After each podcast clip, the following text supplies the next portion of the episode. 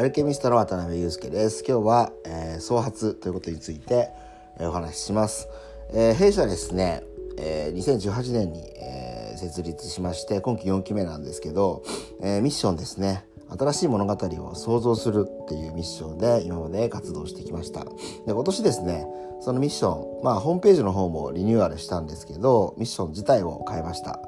どういうミッションにしたかっていうと新しい物語を創発する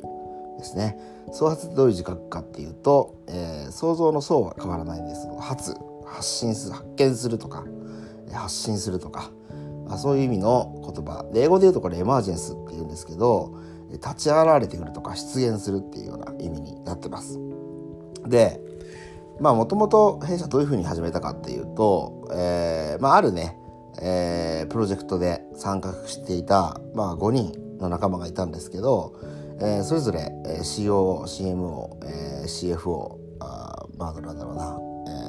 えーまあ、アライアンスを組むための、えー、コーディネーターとか、まあ、そういったメンバーで、えー、今まで、まあ、もちろんクリエイティブディレクターとかね。まあ、あの広告業だったりコンサルティングをやるときに必要なメンバーで立ち上げて。で僕自身のあの人生の目標というかあ一体僕たち何ができるのかっていうところで言うともともと個人のねあのパーソナルブランディングですね。いわゆるプロデュースっていうものを、まあ、自分なりに解釈に落としてまあ世の中に影響力を与えていく人をたくさん出していこうってところが始まったんであ結局それって何かっていうと、まあ、その人にとっての新しい脚本を作ると。人生の脚本を再構築するっていうところから、えー、アルケミストっていう会社は始まりました。で、えー、今年ですね、えーまあ、ちょっとご縁があってある本を、出版することになりそれは私自身は著者としてではなくてコンセプターとしてね、会議に入ってでまあ UX デザインって本出版の世界ではあんまりだからまだそういう言葉は出てないのかもしれないんですけど、まあ、僕 Google のね UX デザインのプログラムとか受けたりしたりあと自分がやってきたことっていうのもまあほぼそれに該当すると、まあ、要するにクリエイティブディレクションと、えー、顧客体験、まあ、マーケティングからちゃんと出口のところまで同じようなコンセプトで同じような世界観を体験させていくっていうころをやってきていたので、えー、そういったところで参画させてもらっていました。でなんで想像から創発に変えたかっていうとこれも時代簡単で時代が、えー、詩小説の時代から群像劇の時代に動いているからですね、えー、これエビデンスもちゃんとあります。あのー、一番分かりやすいのは Web3 ですね、えー、Web2 型の思想つまりどういうことかっていうと、まあ、これはあのまた引用になっちゃうんですけど、まあ、自分が仲良くさせてもらってる、えー、株式会社スケーラブリーの山が、えー、この前ね1ヶ月2ヶ月前かな一緒にラジオをツイッターでやった時に言ってたことなんだけど、まあ、世の中のっていうのは、まあ、変わっていくと、うん、それは彼とか僕が言ってるんじゃなくてとある大手ベンチャーキャピタルシリコンバレーで最も大きいベンチャーキャピタルが発表していたように世の中っていうのはこれからマーケティング戦略っていうところからそれがコミュニティ戦略に変わっていく、うん、この話はまたあの自分のところのねツイッターであったりで、えートップに貼ってあるのでぜひ聞いていただきたいんですけども、えーまあ、たった一人のカリスマがね何か新しい強烈な概念とか仕組みを作ってでそれをこう中央にの会社の一番ど真ん中に投下することによって、えー、周りの人間にエフェクトを与えていってそしてある種のまあ語弊のない言い方をすると宗教ですね、まあ、ブランドと言ってもいいんですけどあえて宗教と言います。宗教のようなものを作ってみんながそこに入信していくっていうモデルをとっていましたこれって問題があって、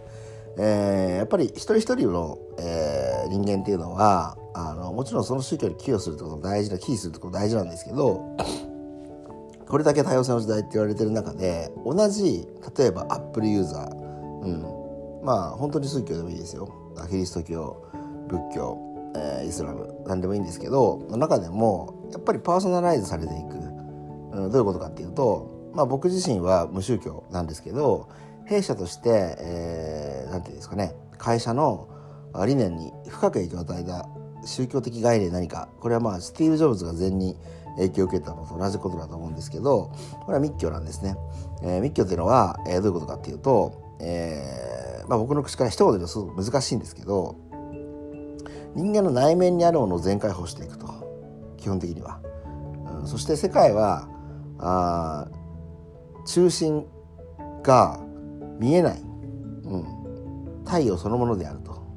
でそれによって広がるあいろんなあのプリズムですね。太陽から発信されたものが、えー、例えばですけど虹だったりね。あファイアレインボーってあの雲に虹がこう映る現象がたまにあるんですけどそういうふうに中心がないところに光があってそこからいろんな人たちがあ自分のねそれぞれに合ったデザインっていうので生きていく社会っていうのが、まあ、これからできていくと。っていう時に新しいものを想像するっていうのは主人公一人なんですよね。詩小説っていうのは常に一人称で物語を語っていくと。うん、だけど群像劇っていうのは一人称のストーリーがこう積み重なってね連作のように、えー、響き合ってそしてある一定のムードを作っていくというか、うん、そんな世の中にあ今シフトしているっていうのをこれは、まあ、もちろんエビデンスを取れるでしょうけど私個人としても感じているオピニオンでもあります。で創発現象って何かっていうとね、まあ今群像劇ってちょっとあの単純化しましたけど要するに、えー、複雑系から派生した概念で、まあ、調べるとグワーっていろいろ出てくるんですけどめちゃくちゃ簡単に言うと何かっていうと意図ですね意図っていうのはこういうふうにしようとか個人が思ったことそれは思ってていいんだけどとは異なる結果が全体で動いた時に立ち現れてくるエマージェンスするっていうことですね。うん、もうちょっと分かりやすく言うと 例えばみんなで、うん、キャンプしようとするじゃないですか。でね素晴らしいキャンピングプランみたいのは用意してやるキャンプとかもあると思うんですね世の中には。コーディネーターがいてツアーがあってじゃあまずこういうふうにしてここでこういったものを持ってきてくださいとあれもこれもこうしてくださいとでこういうふうに全部持ってくれたら素晴らしいキャンプっていうのがあなたに提供されますよ。まあこれ体験型社会。でそういうのを企画してる会社も実際あるしそこを否定する気は僕は全くないです。まあ、一方で僕たちって何したいかっていうと、まあ、無計画なことをしたいですね。みんながいいと思うものを持ってきてとりあえずキャンプってものをしてみようと。うん、でキャンプは楽しいよねと。なんで楽しいかっていうともともとキャンプする目的って何かっていうとおそらくそこにある時間そして空間で会話こういったものをみんなで分かち合うこと自体がキャンプの目的だったりするわけですよね。なのでそこに誰かの個人の強烈なカリスマっていうのはもはや必要ないと。キャンプとは何かキャンプをすることによって僕たちはどういうふうにあ時間を過ごしたいかっていうところが共有されていければそれぞれがそれぞれのまあリソース、うん、持っているものを持ち寄ってそしてあのその場で会話をする何かのアクティビティをするっていうことがあ価値なわけでで僕らは会社はそういった社会ですね。私小説のあのカリスマを作る。もちろんこれから自立したい。ちょっとお金を稼ぎたい。まずは生活を成り立たせたい。人に対しては、えー、小説を執筆っていうのをまずはお勧めするんですけど僕らが本当に目指している社会何なのかっていうとその作り上げた脚本同士が響き合ってまあ、時には対立するかもしれない、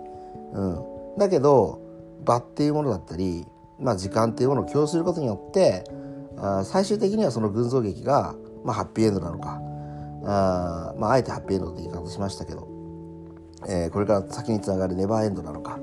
そういうふうにあ連なっていく。そんなものを作りたいなと思って、えー、ミッションを変えました。でこの創発の時代に大事なことは何かっていうとまず一つは意図を放棄するっていうこと。つまり中心に人がいなくするっていうことですね。中心に人が介在しなくても、えー、ワークする循環する。それはあ金融経済資本主義の中で、えー、しっかりと,、えーと、エコシステムがワークするっていうことももちろんそうなんだけどそれ以上にコミュニケーションですね。コミュニケーションってものが中心がいなくても回っていく、うん、そして貨幣っていうものを媒介にしなくても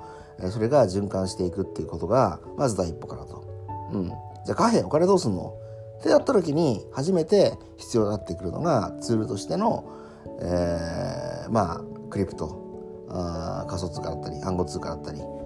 ー、システムシステムとしての DeFi だったりあるいはシステムとしての DAO だったりとそういうふうにストーリーがつながってるわけですね。でこれを一個一個分解していくと、まあ、あのこのラジオでも伝えていこうかっていうふうには思ってるんですけど大枠の話をしましたで創発現象っていうのは、えー、一人一人が特に何の意図もせずでもどこにあえてあるか意図意図というかね目的があるかっていうと、まあ、いい場所にしたいよねと。居心地のいい場所にしたいよね、うん、でそこでその居心地のいい場所が広がっていけばいいよね。それがブレていなければそこにいる人たちは善意であ何かを持ってきてもらってあるいは何かを持って帰ってもらってそういうところがオープン化されていく社会っていうのを目指して弊社のミッション、えー、新しい物語を創発するにしました、えー、ちょっとね10分ぐらいで話すとかなり大枠の話になっちゃうんですけどこれからの時代僕は創発っていう言葉はまだあんまり世の中に出てない。もしくは別の言葉で立ち現れてくる。それこそね創発して えー、出てくるかもしれないと思ってます。で聞いたんですけどまだこれね Web3 界隈でエマージェンスっていう言葉使われてないらしいです。なんだけど、えー、間違いなくやっていること自体をあえて名付けるとそういう言葉になるし、えー、これから何か新しいことを始めたいとかちょっと今行き詰まってる人にとっては、えー、キーワードになる言葉だと思ってます、えー、詳しくはねウィキペディアで創発ってググってくれるとまあ出てくるのでまあ余談ですけどとある人にあの複雑系と創発系の話をあのその人にしたわけじゃないんですけどある人の、まあ、僕が敬愛してる人のフェイスブックページに「えー、創発ってありますよね」みたいなことであったらなんか激怒されました。まあそれはそれ本当に余談でしたけど。はいはい、えー、なんで激怒したかっていうとそんなこと知ってるわっていう意味だったらしいです。はい。というわけで、えー、こんな感じですね、えー、哲学ちょっと哲学チックなんだけどビジネスにも役立つ、えー、コンセプトの話とか、えー、抽象論の話をしていくのでよかったら引き続きチャンネル登録フォロー、えー、いいねなんかコメント何でも大丈夫です、えー、していただけると励みになります。今日は以上です。じゃあね。